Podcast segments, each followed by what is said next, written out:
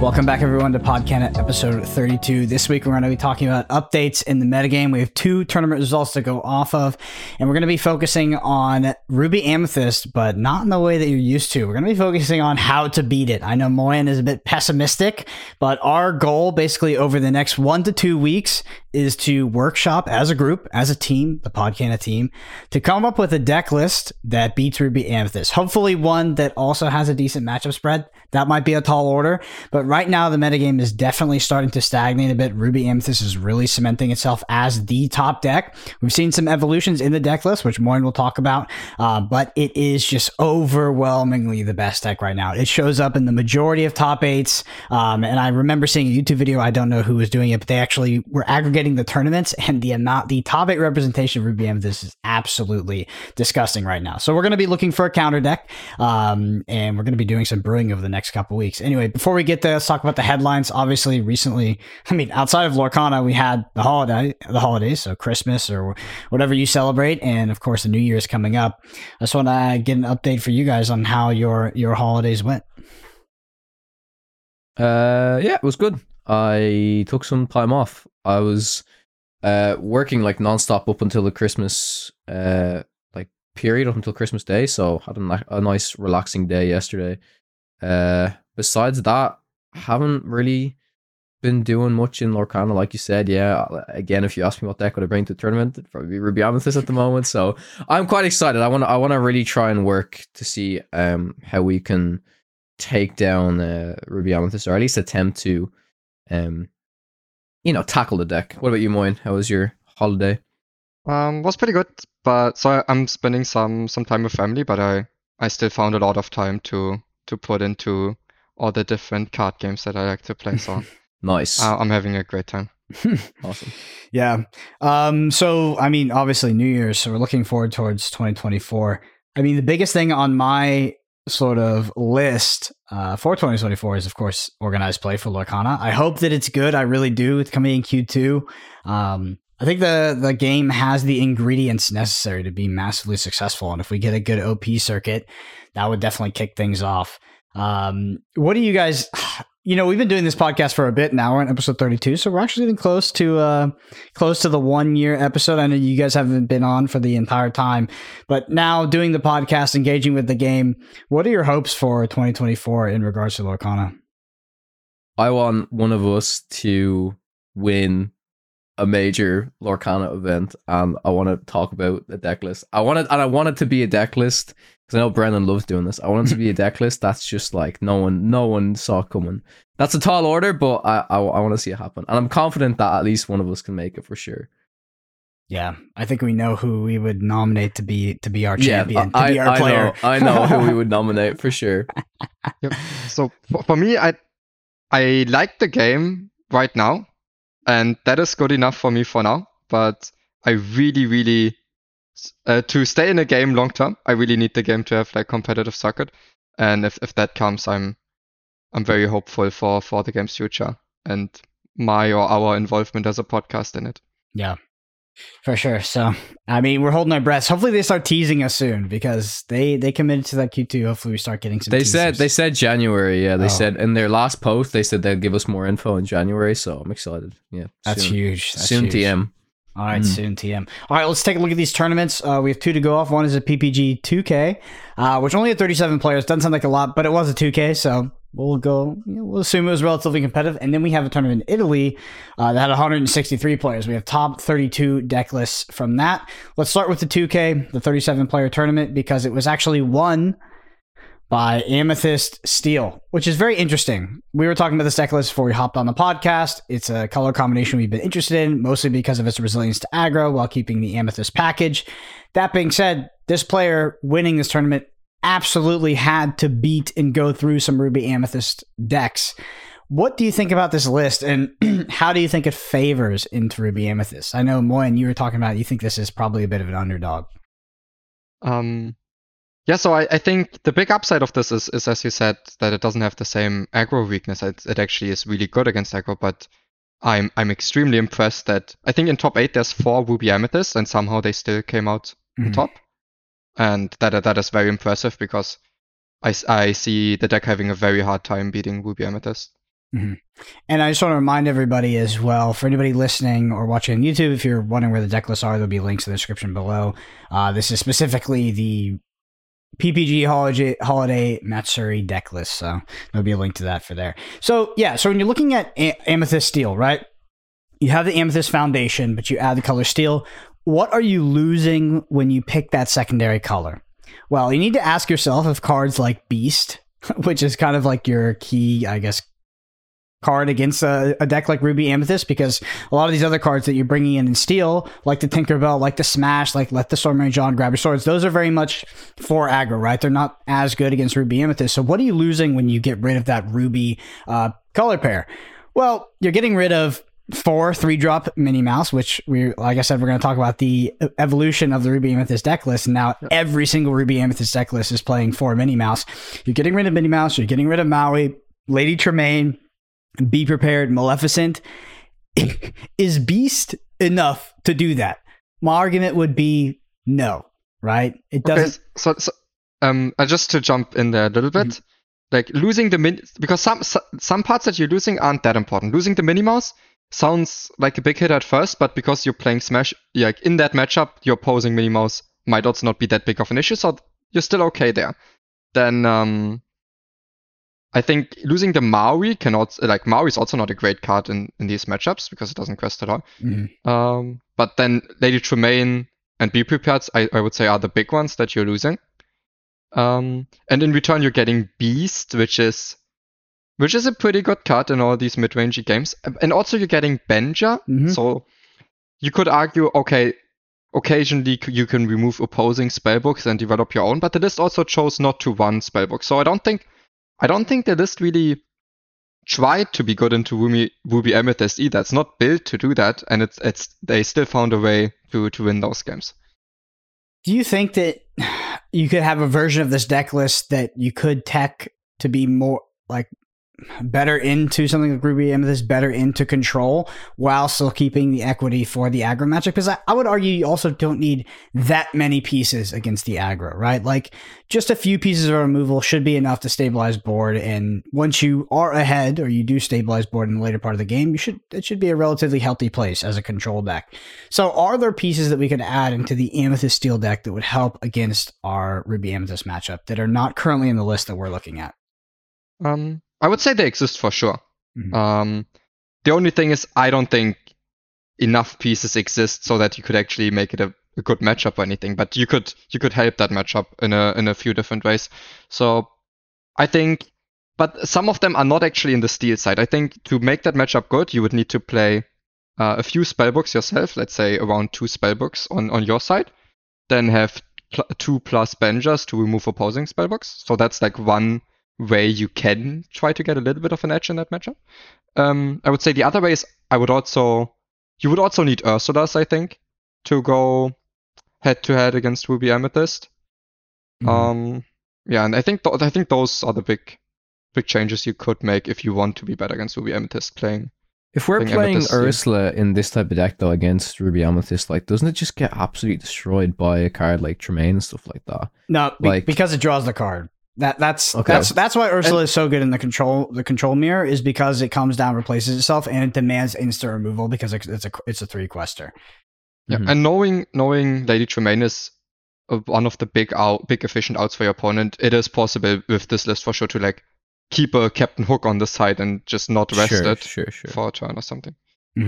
Yeah, I think that the, the Ursula is an interesting card, and we can use that to transition into what the evolution of the Ruby Amethyst deck looks like. Um, if you want to talk about it, it looks like we've come back around to playing efficient, evasive cards and playing some of the the top end control cards that I know you and I are, were very fond of in Chapter One, such as Ursula. Yeah, so basically it's it's looking like it is a complete like kind of a different deck now than it used to be in, in set one, but still the version that is evolving that's like standing out on top is kind of the same twist that we put on the deck in, in the first set. So um, the cheapest evasive in format is also being run like four times and in, in every Ruby Amethyst deck, basically. And it's performing very, very well, which is the three cost Minnie Mouse now. It's no longer the Pongo. Pongo is competing in a different slot where you already have a lot of strong plays and it's has one less turn to quest. So a lot of people are playing for evasive Minnie Mouse, and people are also turning away from Elsa top end a little bit and more towards the Ursula top end, which is always doing something immediately when it's played, which Elsa to some extent also is doing, but it's already replacing itself, um, putting your opponent a little bit further away from 20, which is very important in the mirror because even when they don't have board, they could reach that 20 if you don't slow slow them down a little bit. And also um, against smaller or boards where you don't need to be prepared yet, it gives you that option of playing Ursula. And then no matter what your opponent does, you can sing be prepared next turn, develop behind it, maybe second Ursula. So I- am again on, on board with jamming for Minnie Mouse for Ursula in my deck again. Mm-hmm. Um, some other developments the the the archetype is going through is uh, it's so I think in the recent weeks people try to uh, counter the three cost Alpha by playing more two cost Pinocchios. Uh, the the one that rests one of your opposing characters and then just trading into the other. And then now we have this dynamic of people want to be playing Ursula's top end, which is also an uninkable. They're a little bit lower on Arthur, so a lot of people have cut down on the Arthurs a little bit, and now people are also cutting down on the on the Pinocchios because Pinocchio is missing its its prime target. Mm-hmm.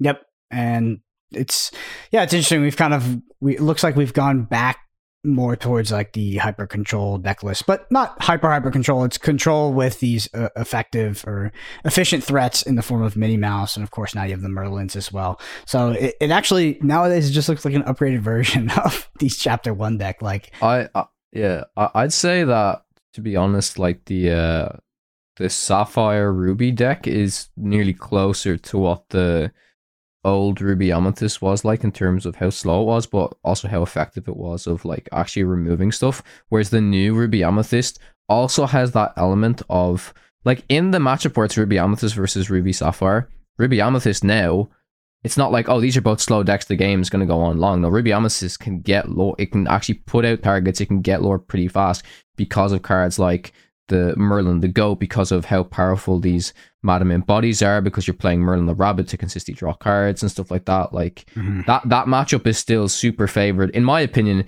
into Ruby Amethyst. Maybe it's a little bit closer than you may think, but in general, you just have better early game cards that are coming out, whereas your opponent is spending their entire time ramping, right? So let's talk about some statistics here. And this is a small sample size. We're going to pull from the two that come this week. So the two tournaments we have PPG the holiday 2K tournament, 37 players, and then we have 163 in the Italian, the Goat Capri Princess mm-hmm. deck list. Okay, so out of the top 32 and top in top eight, um, so that is 40 decks. How many Ruby Sapphire decks do you think are, there are? Oh, there's probably like one. There's one. There's one. Yeah. That deck was just the absolute talk of the town in week one, week two of this format, and it seems to have been absolutely deleted from the format. Moyen, do you want to talk to us a little bit about why that has happened? Do you think that it is potentially now underrated and it could can come back into the format? Why has it had such a hard time as the meta has developed? Mm, I think Kawa touched on it a little bit. It's like I think Ruby Amethyst. I, I think, and I think a lot of people would agree with me, is best deck in format now until anything changes.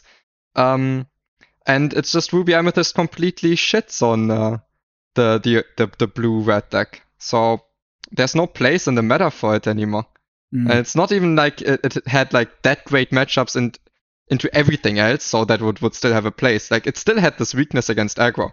So oh yeah, co- yeah. combining it's, it's that best... together, it's just it's it's not a bad deck, but it's just so poorly positioned.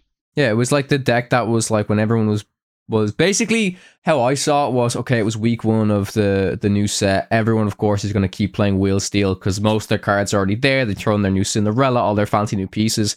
This deck comes out comes out of nowhere and just shits on Amber Steel because it it like like it's actually not even funny. That matchup, it is so favored for Red Blue. But then, like you said, right, it's it loses to aggro and then it also loses to Ruby Amethyst now.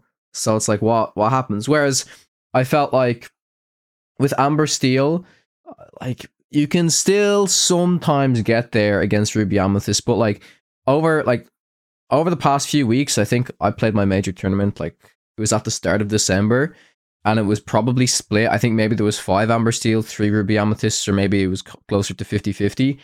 Uh, I mean, as Brendan's after pointing out, I think there's way more Ruby Amethyst running around than Amber Steel because I think people have played that matchup over the course of the past month and realized, well, one deck is just coming out on top more often than the other, you know? Mm.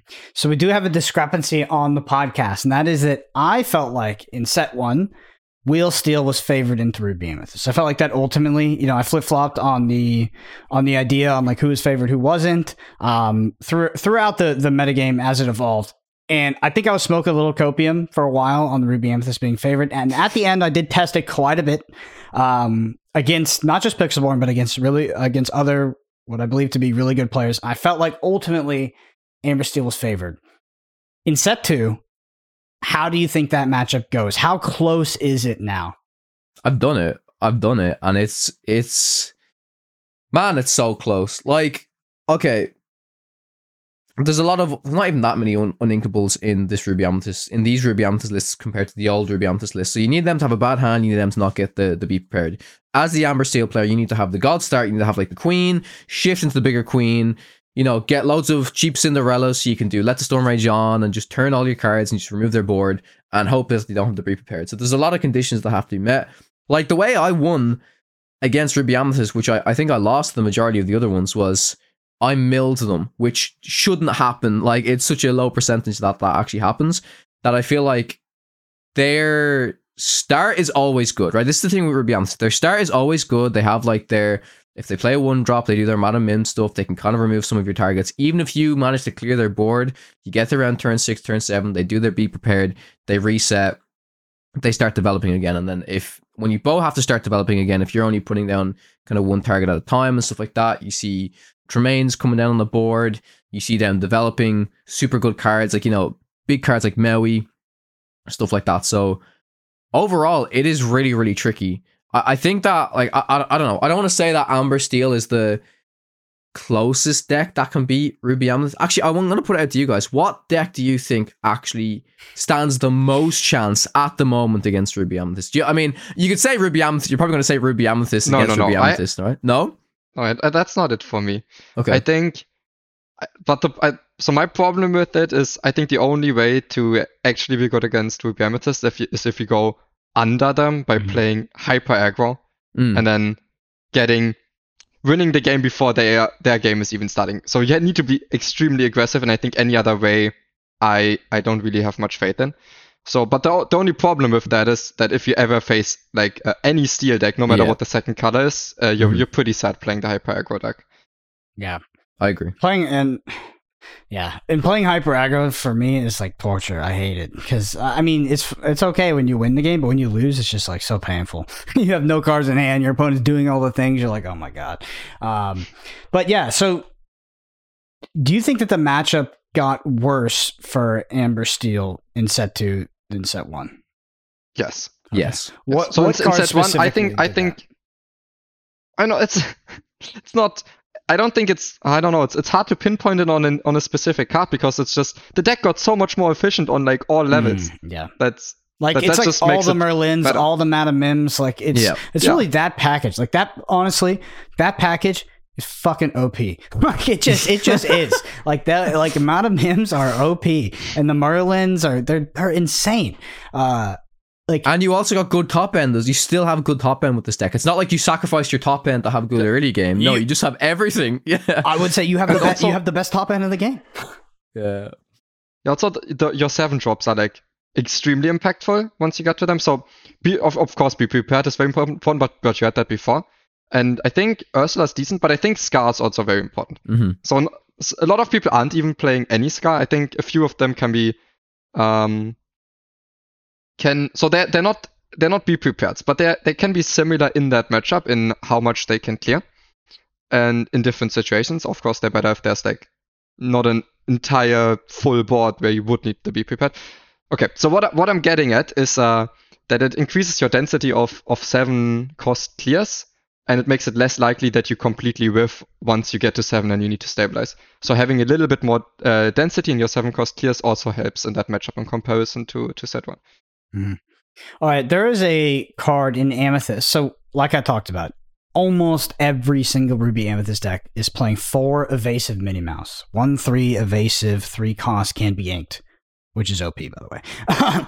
um, but there's a card in Amethyst. It's a four cost uninkable called Peter Pan Shadow. It is definitely this card is designed. I I guarantee you when they designed this, they're like this card hoses evasives. It's like you have this card in your deck, you're very good against evasives because what it does is it also has evasive, it has rush, and it says your other characters is rush gain evasive. So things like your Mauis can now clear those one threes. is this card playable in the Ruby Amethyst mirror, or is it just simply too inefficient because it costs four? Your four cost is, your four cost slot is tight. It's tight because that's where your Merlins are, and it's uninkable. How do you feel about this card into Minnie Mouse? It's like Moyen said. Moyen said before the podcast, "Is like it doesn't even clear the Minnie Mouse. If it cleared the Minnie Mouse, then we then we could talk, right? a Then we three-two? could actually talk. Yeah, that'd be Nice. Oh, if it was a three two. Oh, oh, oh yes. So basically, man. yeah, the the biggest issue with it is you can never rush down the prominent uh, threat, which is the mini. Um, but let's say so for the card to be good, you would need to you would need it the Pongo in the game where you draw it, you would need Pongo to be a good card so that you actually want to play it because it's uninkable, right? It's you don't have and Pongo isn't always a good card. Mhm. Pongo being inkable is very important, and that that's I think the is the big issue of of the card because if if Pongo would be a, a card you could put down on turn four, like the majority of games, I think the card would be a good tech card for the mirror because it would mean that the following turn you can Maui into into your opponent's evasive threat and then uh, get a lead on the board and and kind of get ahead. The only problem is okay, it is not always a good card. It is uninkable. That that is pretty bad. And even if you play it on turn four, your opponent has a mini. The mini is still questing for another turn. Only then you can rush it down, and then it's not. It's not a whole lot of turns until it's be prepared territory, anyways. Yeah, I mean, it also does make it so your Madam Mim can uh, can rush these things down. I mean, it just gives you, it just gives you that stat advantage versus uh versus these opposing Minnie Mouses because currently right Would you now, not just play Jetsam though? No, wasn't that the guy, the dude we were playing last time, the three three evasive, isn't it? so I mean, so the Jetsam, yeah, it was a three three evasive. The Yeah. Jetsam, Jetsam is interesting. So Jetsam also costs four, I believe. Um, the thing is Pe- inkable as well. I think. Yeah. The thing about Peter Pan Shadows, it just like it makes it so your Mauis and your Madam Mims that are on board are like legitimate threats against against these Minnie Mouses. I don't know.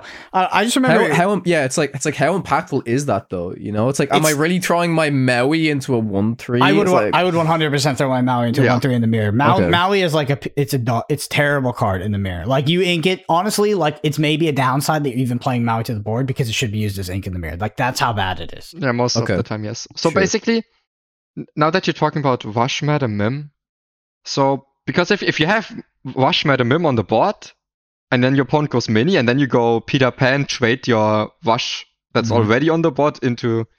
well, you can't do that. You I can't mean, do okay, that. Yeah, once right. it's Have to exert exerted. it. Yeah. So, so it's okay. Let's say let's say they're on the play and they play Minnie Mouse turn Sure, sure, then sure, you sure. play Rush Mim, and then they exert it, and then Yeah. I play the. So there's some there's some merit in that. It's just I think most of the time you don't really want to be playing Rush Madam Mim on turn three preemptively. Yeah, A lot of the time you'd rather be playing uh, So Friends on the other side or Maleficent, so that's a little bit of an issue there. let me talk about the dy- so there's a dynamic that I think that Peter Pan Shadow helps solve uh, that we're not quite talking about. So the reason why Minnie Mouse is so powerful in the mirror is because Mhm. it it taxes your opponent's removal. It asks your opponent to remove a three cost with some of their high high priority cards, things like the Yzma, things like Be Prepared, um, what used to be Dragonfire. Like it is is asking them to Lady like Lady Tremaine a three drop. And what Peter Pan Shadow does is it gives you more outs to kill the Minnie Mouse with other characters or other cards that are not as useful in the matchup, and then use your your removal for actual threats. So use your removal against the Ursulas, against the against opposing Lady Tremaines, against opposing Maleficents. So it's just giving you that room um, to not have to use your high priority removal into a three cost one three Minnie Mouse. I think that that's really the idea behind it. So, so basically, what this discussion is leading towards is okay. This I I I think I would conclude the the card is pretty good in the match in the matchup, right? I would if I know I'm playing that matchup, I won't want it in my deck. But let's say I'm I'm going in a tournament. What matchup spread would need to like how many uh, Ruby Amethyst are you expecting that you would actually put this in, in, in your deck? For me, it, I think it would be 75, 80% for me to actually want to put uh, Peter Pan Shadow in my deck.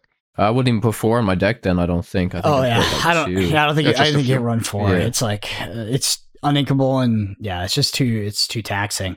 That being said, there's an interesting dynamic there too, because when you talk about metagame representation, you could be like, okay, the meta. Let's say the metagame representation is very unhealthy, and say it's like 50% Mhm. Ruby Amethyst. That's a that's a lot, but you you. Although it's 50% Ruby Amethyst representation that shows up to the tournament, based off recent results, you could reasonably expect the top eight's going to be 80% Ruby Amethyst. Would Mhm. that is that Sure. enough for you to put the card in? Like if it's not like eighty percent, because eighty percent people showing up with a single deck is like I've Uh-huh, honestly yeah. never seen that happen, especially in an open tournament or even in a closed tournament. But you can reasonably predict that a top eight would be that saturated with a single deck. Hmm. Yeah, so basically, if I'm confident enough that I'm making top cut, even if my deck's a little suboptimal against the entire matchup spread, and then I want to be have a better chance to to make it like top four, top two, or to win the event, I think it's it's a viable tech at one or two copies. Yeah, I'm interested to experiment with it. Um, we'll get into the so the main topic, which is just we're going to be talking about how we're going to approach this. We've talked about a little bit already. How we're going to approach Ruby Amethyst. We're going to try to approach beating Ruby Amethyst with not another Ruby Amethyst deck because that would honestly that's probably our natural inclination. uh, anyway, um, I was gonna any other deck lists we potentially talking. We talked about Amber Steel. I mean, there are other deck lists that show up in this top thirty-two and this top eight. Um, they are you know individual so they're one ofs at that. So i don't think they warrant too much discussion. All i can say is that the biggest conclusion i would draw from these results is that i mean ruby amethyst is very very very much on top right now. You do see occasionally you do see aggro decks sneak in but it seems like they are still being gate kept by the the amber steel decks and the ruby amethyst deck in general is just stronger against aggro than it used to be. It has more low to the ground threats. The mono mims are very very good for that uh, etc so I'm going to go ahead and hop into our spilled ink section, which is our listener question section. If you want to get your question read out on next week's podcast, you can shoot us a comment on YouTube. First one comes from Michael Snap. They say, Another great episode, gents. Getting lost in your own head during a tournament is rough. I played a match at a $500 cash event where I thought the board states were equal or slightly tilted towards my opponent. He misplayed and got so mad at himself that he scooped he scooped a game he likely could have won. It can be difficult when you when you make a mistake, but you have to try to move past it. Otherwise, you can blow your next game, next round, or rest of the tournament. I have also had an opponent scoop to me when they were 100% going to win the game before. um, I, they just did not know what I had in hand. Sometimes, and that this goes into the concept of playing to your outs. Like you should always be playing to your outs. Often there is very little to be gained by conceding. Um, sometimes you're in an unwinnable, unwinnable position, but more often than not, you're actually not getting yourself any sort of advantage by conceding. And I have absolutely had opponents concede into me that were going to likely win that matchup. I've also had opponents miss, miss lethal because I passed the turn back to them. They had onboard lethal. I passed the turn back to them, so they were like, they second guessed it, and then they one. I'll tell you the story. I was at locals. I was at locals. My opponent literally has onboard lethal. I tank look at my hand, mm, talk, say some he- things here, say some things there, just like chatting it up. I draw out my turn maybe for like 60 seconds. And I'm like, okay, we'll see if you, I say, no, literally say this, I go, we'll see if you have it. And this is someone I've been, I know and I've been playing against for a while. Um, so I was definitely some banter. I was like, we'll see if you have it. So I pass it back over to him. And I'm telling you, he literally has lethal. He doesn't have to have anything. He just turns sideways. So he goes to, he starts counting out loud. And I'm like, as soon as he counts out loud, I'm like, I'm screwed. I'm screwed. There's no way he's counting out loud. Like, oh, so, and he miscounts out loud. And then, he, and then he proceeds to wheel and he wheels me a whole new hand of cards. Um, I mean, ultimately, he still won the game. I was infinitely far behind, but I was just like, it was just a funny situation because, um, you know, I could have conceded there, but my my only out to that game was like maybe he misses lethal. Uh, I actually didn't care about winning the game. I just wanted to see if it would work, and it totally sure. did. But uh, yeah, I mean, talking about Michael's Michael's point, I've definitely had opponents get tilted and concede games that they were absolutely going to win into me. I, I do want to just point out one quick thing there, and it's something that you taught me pretty early on for Lorcana, Brendan. Um, at the start, now this was in old Ruby Amethyst meta, like mirror matches and stuff like that, where often you'd only really get to have two games played. Sometimes it was one game that was drawn out for a long period of time. Somebody won that game, and then pretty much whoever won that first game was winning because your next game went to a draw. Uh, great tip that Brendan taught me, and it- it is like I, I would say you have to play to your outs, but then there's also an extent where okay, if you really, really, really know you're losing and you recognize that okay, if I if the next game it means I go first and like you know I can kind of get going again. If it means that you think you can actually take the win and win your next two games, it's important to realize that and not get a draw. You know, in the situation that you really want the win or you're confident that you can still get the win. If you just had a bad hand and they had a god hand, you're like, okay, let's just go again. You sometimes need to recognize that. Like it is important to not just play like, okay, if you really feel like you're losing the game and it's going to be drawn out for like 15 minutes of you know you being out attritioned and they just have like in the Yeah. old Ruby Amethyst They're decks where playing they just have and shit, and you're like, yeah yeah it's like, yeah oh, you should just go next game Yeah, you know? hundred percent. Uh, I think that's a great concept. Uh, luckily, it never happened to me because we were playing evasives and everybody else wasn't. They just lost. they always lost game one. But uh, yeah, I mean, you have to look at it. You have to approach it from how do I win the best two out of three. It's you're not just trying to win the individual game. You're trying to win the set. Uh, and often, if you are playing a control deck, like you will not have time to finish a three game set. So it can be correct to occasionally concede game one and move on to game two and try to play out to the game three because that's your only out to actually winning the game. Anyway, next one is from Otis Turner. They say the worst um, experience I ever had was in 2005 Nationals of World of Warcraft TCG at Gen Con, 15 rounds on day one. Yeah, that's a lot. Uh, this is in reference to last week's podcast, which is about how to prepare for tournaments. Uh, the worst one I'd been to was Flesh and Blood, the calling Auckland, the first constructed calling for Flesh and Blood. Um, it was I don't even remember how many rounds of uh, Swiss, but also top eight on that day. And top eight was untimed, and players back they actually changed the rules after this tournament. You used to be able to sort graveyards, and you could not after this tournament because it delayed the tournament by so long. Because uh, Flesh and Blood is a very resource intensive game, deck resource intensive game. So people were sorting graveyards, figure out exactly what cards their opponents had, um, etc. And it went from I mean, we probably showed up at around eight or nine a.m. and it went to two in the morning.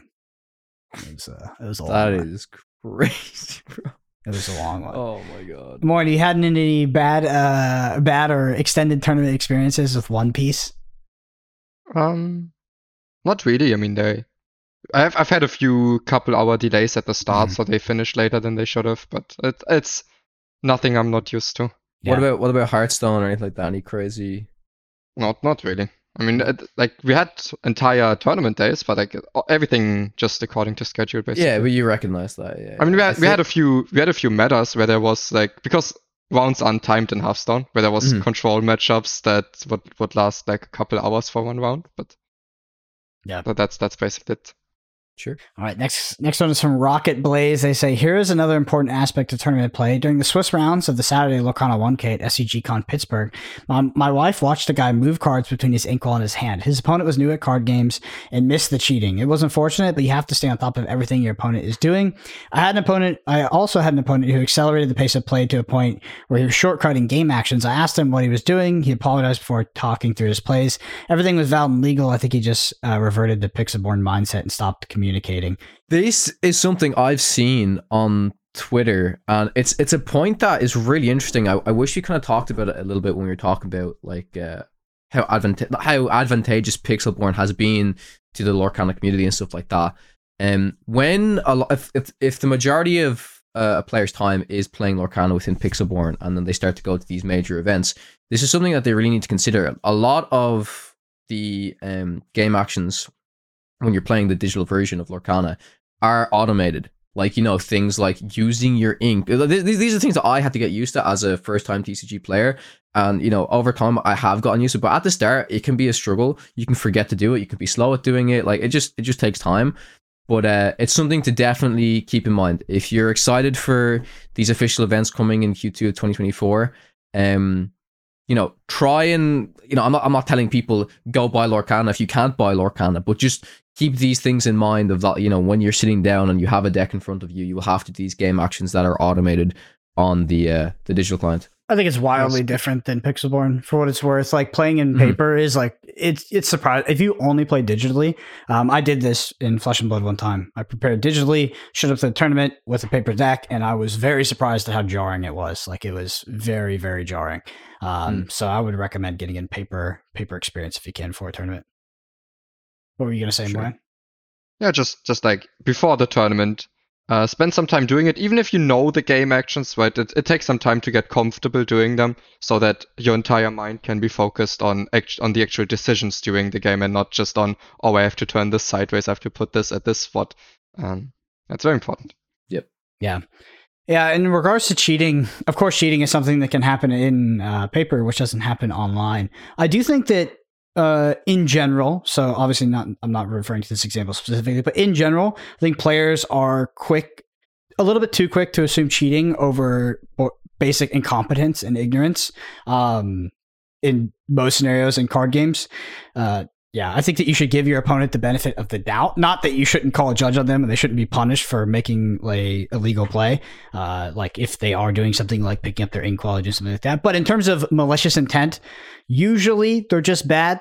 but uh, it is something to keep in mind when you are playing at a paper card game tournament because people absolutely can subvert the rules and gain advantages through ways that are not designed in the game. And that's why you have a judging staff and that's why you have to pay attention.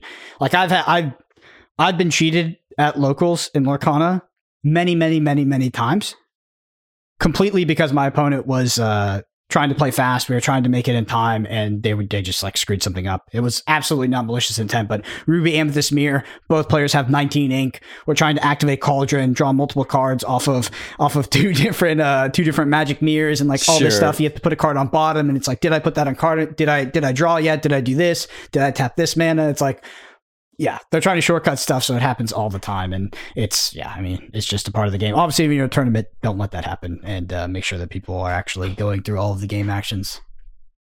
All right, over to the last one here. last one of them is from uh, Tarbarik. They say, "I'm curious to see the competitive state of the game if Pixelborn didn't exist." And he says, "Does one of you use Pixelborn?" Uh, we actually all use Pixelborn. I think most of us. I'm probably the person that is that uses it the least Yeah. at the moment. I think we've Yeah. played the most on Pixelborn. I've actually played a lot in person, uh, to be honest. Like there was a point where I was going to multiple locals a week. Uh, but yeah, I play I played a lot of Pixelborn and I think it's critical to I think it's Pixelborn is the reason why people are so as good at the game as they are right now. Um, because it just really puts you know, you have so much data, so many people testing. It really puts it to the test when somebody has a theory. Because I've pay, I've played paper card games that didn't have digital clients, and you know everybody had an idea of what was what was the best and what wasn't, and they had an, you know their ego was tied up into it. I feel like with Pixelborn, you come to a more objective result on like what's good and what's not good. Yeah. So we already saw a lot of uh, meta evolutions, and I think without Pixelborn, maybe they would have happened in like half a year, and we're already at that stage now. With Yeah. like, so for example, the uh, how Ruby Amethyst is evolving and how the lists are changing, how other decks are adapting to it, how we had the blue red deck. Ev- all of this stuff would have eventually happened, but it just would have taken a lot uh, longer time. Yeah. Yeah, I think the blue, the bl- whole concept of like how the blue red deck blew up so fast is because we had Pixelborn and creators and people could kind of brew and use that. Like, there's no that was week one. There's no way some dude, if there was no Pixelborn, was like, okay, guys, this is my deck. I already know it's absolutely disgusting, and he just has, you know, I've played against. You know, my partner or whatever for a few games and it's broken. I've broken the meta. Like that, that that's not gonna happen. You know. Yeah, it's honestly this is like a big concept that gets talked about in a lot of paper card games that have these digital clients, usually third party digital clients, but like it definitely is kind of a downside. Um, the sense that the meta does get solved way faster, or like the information is just way better than it would be if it was just paper, because it it is more interesting, I think, to prepare for a tournament when the information is more imperfect. That being said, the benefit that Pixelborn brings to Lorcana, the community, and just the game as a whole outweighs that drastically. But I know, you know, Flesh and Blood was a game that started out in paper and got its digital client, third party digital client, you know, a couple years into it, and people were, you know, there was a lot of talk of like, should this be happening? Because it, it drastically changes the way the game is played, how the meta evolves, adapts, and you know things get solved a lot faster, especially when you have access like we do with Pixelborn to like the back end data and it's it's uh, published uh, publicly. I mean, her, the person who knows more about this anyway is probably probably Moyen because he played Hearthstone, and that is like Yeah. the we have- ultimate data game.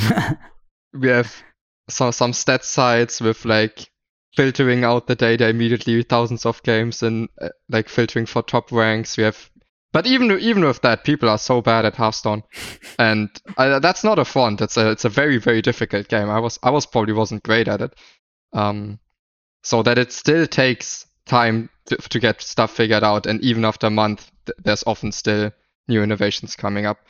Um, so I, I like stuff getting figured out. I think even even if you can get a smaller edge, I think the game's more fun in a uh, when when it's in a place. Okay, I, I might be in the minority here, but I think the game can be more fun if it's in a place where you know all the different dynamics that are going on instead of getting surprised by every every card you see. Mm.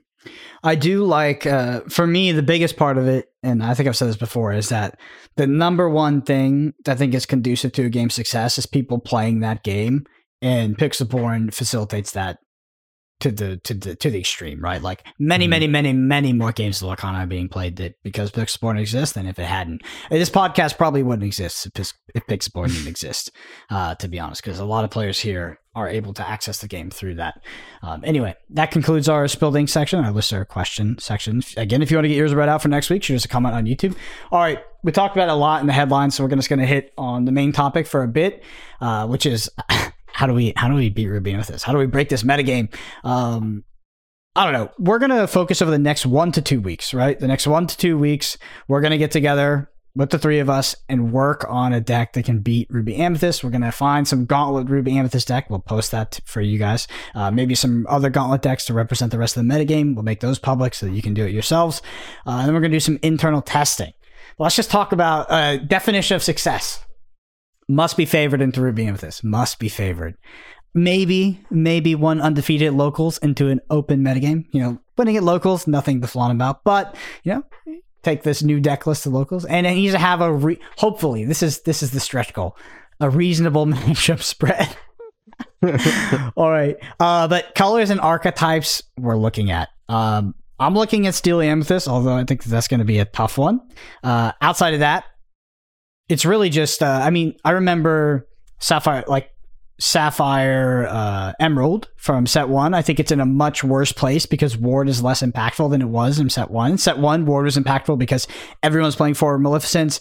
Most people playing two to four Dragonfires, and it blanked all of that. Nevertheless, still could be good. Sapphire also got a really good card in the form of Caterpillar, which is uh, one three the quest for three. So just basically an aggro Sapphire deck that utilizes Ward and maybe things like Eye of the Fates to try to go under the opponent. It's very honestly any aggro deck could beat that out, but because Emerald Sapphire has things like Ward, has things like Kuzco, um, potentially like the Flynn Riders, like maybe that could give you an edge. That being said, like that deck list is historically terrible into Amber Steel, and that's fine if that's what it takes. Um, the other thing I'm looking at, you know, kind of a meme.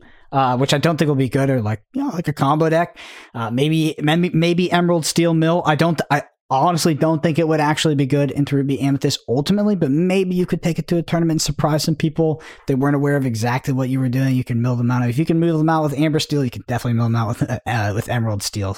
Nevertheless, I don't. I don't have too much faith in that strategy. And then finally, like maybe something like a Sapphire Steel. I just feel like that color combination is missing a few key pieces at this point. Uh, and actually, that isn't the last. The last one is honestly, I would just revisit potentially uh, the Sapphire Ruby and see if we could tweak that deck list in a way that it's actually good into Ruby Amethyst. Uh, what are you guys thinking? I'm thinking all of these. I have doubts. like it's hard, man. It's so hard. Like talking through each one of these color combinations, I'm just thinking of like weaknesses against uh, Ruby Amethyst, which is which is tricky, right? Like any of the Sapphire stuff, like Sapphire Ruby, Sapphire Steel. If we're, I mean, if you're playing Sapphire, you're kind of focusing on ramp, and we can already see that Ruby Amethyst kind of uh, outpaces any type of Sapphire stuff at the moment. Um, I think if it was me, I think I'm kind of with you, Brendan. I want to try and see if I can do something with steel, combo that with another color. I think steel amethyst might be a good place to start, especially since, like we said, like it was a small um group of players, but this, to see a steel amethyst come out on top of a tournament where majority of top eight was Ruby Amethyst is pretty impressive. So I feel like that's a good place to start. Honestly, I think that's that's probably our best place to start, in my opinion. So When the way I see it, we can I think we can try aggro with with moderate success, but it won't have a great matchup spread. And then the other two decks that maybe I would have still a little bit of hope in would be uh I think either Amethyst Steel. Um, see if we test that deck a lot, if we if we optimize it for that matchup as well as we can. Um, how how good is it actually into Ruby Amethyst? And the other thing that I think we could give a try, which I think I could. I think it's it doesn't it's, it's not necessarily the counter we're looking for, but maybe we, it can have a very close matchup and a good matchup spread would would still be Amber Steel for Sleepy Flute. Bang bang. Oh, There's a lot of people playing for Sleepy Flute, to be honest. Like, we- So I checked the I checked the 160 player tournament we were Uh-huh. covering in this podcast, and the top performing Amber Steel deck, which wasn't that high, I think it was the top 16 deck, but the top performing Amber Steel deck did play for Sleepy Flute. So the Sleepy Flute uh, train is continuing. Yeah, yeah. I mean, a card that I'm, I'm honestly, I think more interested in the rest of the group in terms of uh, Emerald Sapphire. but the problem is, is like, yeah, I mean, Emerald Sapphire is not as like it doesn't cheat as hard as like Amber Amethyst in terms of like just in timing out like some like one nine or something like that. But it does have a lot of evasion, and I think Kuzco is still a powerful card. It's just it's tough with the Madam Mims. Like the Madam Mim package is very very powerful. The reason why I like I like um, Steel Amethyst is I think that we can like double down on the control aspects of the deck. My issue is like them going under us, but we do have Steel to help them from going under us, right? We have things like Smash um, and just like the AoE board removal. But I think that if we, what if we double down on some of the items in the deck? Because we, we have Beast for card draw, of course, and also Amethyst is a card draw color. But the the Benjas in terms of removing our opponent's Sorcerer spell books, um, and then maybe we even play more items of our own to develop more engines on board. The issue that you have with Steel Amethyst fundamentally is that it does not have board wipes, right? So if you fall behind in board, it's definitely harder to come back. I just wonder if you could create a deck that control is controlling enough, is removing your opponent's pesky, pesky, like uninteractable threats like items via Benja, um, and then develop your own sort of item engine and be able to outvalue your opponent that way. Or would it just be too slow because they're they have access to, you know, all these crazy cards. And it's ultimately the board wipe. You do lose really, Yeah. really good cards when you get rid of Ruby, but you main thing is like how does Amethyst Steel come back from a board that it's behind on? And it's very inefficiently at best. Yeah. So so basically, I think it's decent at, at fighting for board against Ruby Amethyst. It can remove their spellbooks and develop its own, so it can have a win condition in that way. I think the biggest issue is, as you said, the board wipes, and uh, specifically, I think with now Ursula being popular, I don't see uh, that color combination dealing super well with opposing Ursulas. I think Ursula will just hit the board and quest for three, and it will be very very hard for Yeah. Yes, uh, yes. Amethyst Steel to get that off the board. Luckily, I mean, t- I mean, Ursula's not that popular quite. It's definitely get it's, it's definitely rising in popularity. It's a one or a two here there. Um, yeah, I think if people are playing for Ursula, it's pretty bad. it's pretty it's pretty freaking bad for because I mean, what is Steel gonna get, do against a two eight? All we all we have against the two A is within the Amethyst packages, the Yzma, but then we just give then we then they get three cards. They play the Ursula, and then we give them two more cards as well. yeah, Yeah, uh, but okay, Yzma, Yzma still right. I, I kind of forgot about Yzma. Maybe, maybe it can still work then because it's it's about the tempo, right? Uh, Mhm. even if they get a lot of cards, maybe if you have a few spellbooks they don't have Exactly. any, maybe the Yzma can still. we have the spell books. It's all about tempo. It doesn't matter if they draw the extra cards because they can't deploy them. I don't know. I, it's interesting. We'll give it a try. Uh, but that that's our goal over the next one to two weeks. We're gonna do some internal testing, see if we can come up with a deck list that can beat Ruby Amethyst. Because right now, the metagame is absolutely dominated by Ruby Amethyst. Like Ruby Amethyst is very much it is very much more the best deck of Chapter Two than it was the best deck of Chapter One. Uh, it's Mhm. much more conclusive. So we've got some work to do for there. Anyway. Um, yeah, just want to thank everybody for listening to the podcast throughout 2023 as we close into 2024. I think it'll be next year by the time we record this. So, yeah, we appreciate it. We're excited for the ride of 2024 and what that means for organized play. We're a very organized play focused podcast, so it's a it's going to be a big year for us. Again, if you want to get your question read out, you can shoot us a comment on YouTube. Any deck lists, anything like that is going to be in the description below, so you can check it out there. We're usually linking to Mushu Report. I use that website all the time. It's great for aggregating deck lists. Um, yeah, if you listen to this podcast, number one thing you do for us is leave us a review on pod platforms. That's Apple Podcasts or Spotify. It means a ton. Um, and there's a video version of this on YouTube at youtube.com slash podcast. Hit the subscribe while you're there. On Twitter, Brendan APG, Moyen underscore HS, and Kawatek underscore CG. Thank you all so much for listening. We'll see you next week.